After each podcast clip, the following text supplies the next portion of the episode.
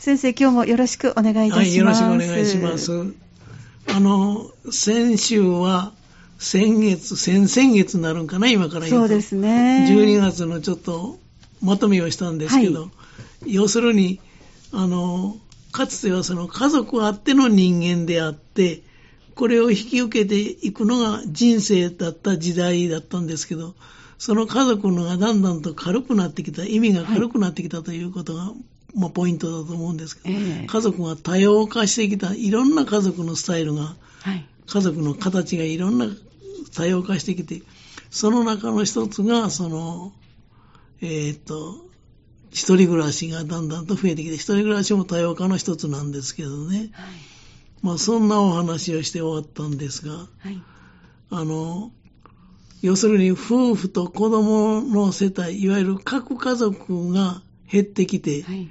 単身世帯、一人暮らしの人が増えているというのを、まあ、データで見てみますとね、はいはい、先月はそんなお話を最後にしたんですが、えー、昭和45年、1970年には、全世帯に占める各家族の割合は41%強です。はい、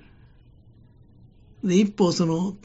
単身世帯、一人暮らしの割合は20%ぐらいだったんですね。はい、ところが、令和2年、2020年になりますと、各家族が25%に減ってきて、はい、そして 昭和45年の半分ぐらいになってしまったんですね、その各家族がね。で、ね、一人暮らしは30%に増えてるんです。3割に。はい、まあ、50年の間に、その各家族は約半分ぐらいに減ってしまっ逆に一人暮らしは増え続けているという、そういう時代になってきてるんです。はいはい、で先、先週の終わりに、あの、家族滅亡、家族滅亡、結婚滅亡だったかな、はい、と言ったような、あの、荒川和久さんの本の紹介もしましたけど、はい、結婚滅亡とか、あるいは山田正宏先生の、えー、結婚不要時代とかね、はい、それから超ソロ社会独身大国日本の衝撃といったような本がどんどん出てきて、要するに一人暮らしが増えるという傾向を表してるんですけどね、そういう時代になってきたということですわ。で、各家族の割合が減って、一人暮らしの割合が増加する傾向は、これからますます進むということにはなると、いろんな専門の人たちが予測してるんですよね。で、これはあの、文化国家の一つの特徴のようですけど、世界的に見るとね、あのまあ、そんな時代に向かっているということですよね。で、家族社会学者の、これも何回でも言いましたけど、山田正宏という先生は、これを家族の個人化と呼んでるんですよね。前にも言いましたけど、こうした傾向を見てみますと、家族は多様化しているんです。いろんな家族、また後でお話したいと思いますが、いろんなタイプの家族がありますが、昔、その標準家族と言われた夫婦と子供からなる各家族はすでにもう、まあ私の言い方しますと、倫理的に必要な制度ではなくなってきているかもしれない。あるいはよく言われるのは、機能不全に陥っているのかもしれない。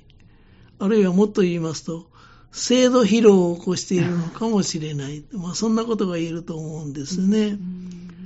で、この家族、各家族が減ってきたということは、ご承知のように、その年間の新生児を見てもわかりますよね。ね今大きなもう、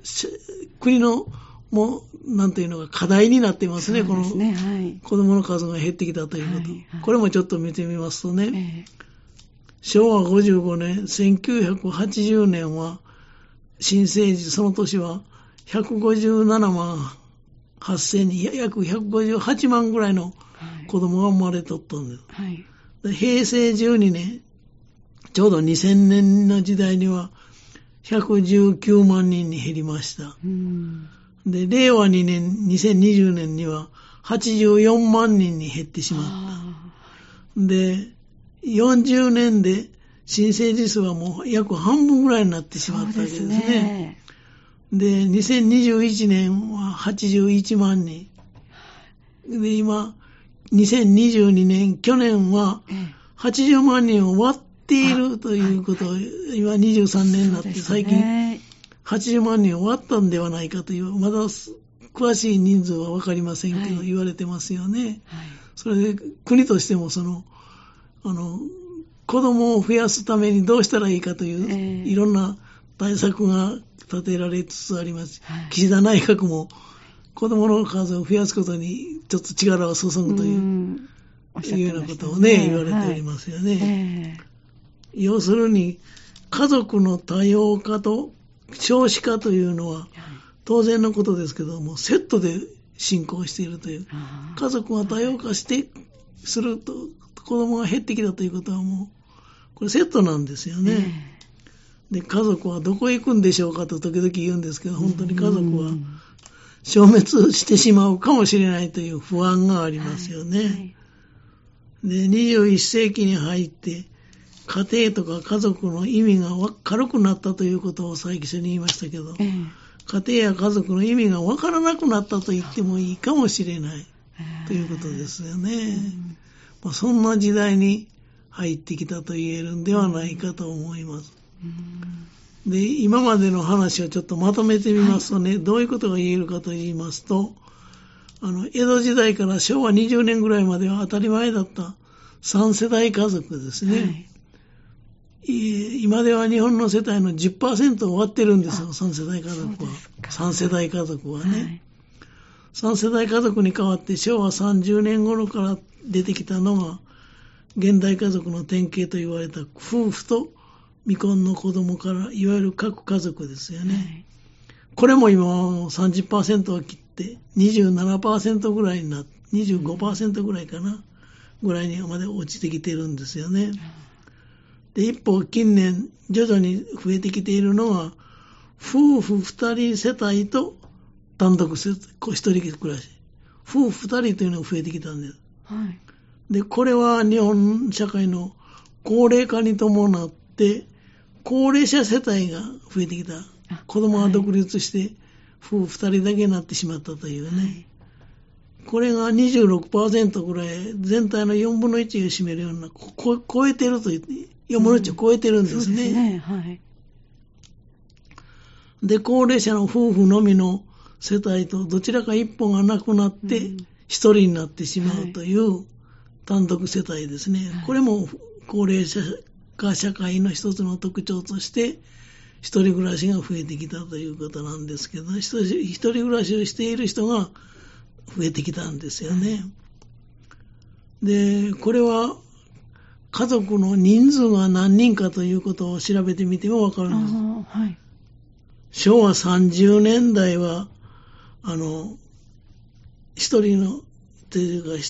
一世帯の平均人数は5人。だから、2人か3人という世帯もあったんですけども、うん、5人、6人、7人、8人という家族があって、はい、昭和30年代の 世帯の平均人数は5人だったんです。はい、で、今は2.4人、3人終わってるんですね。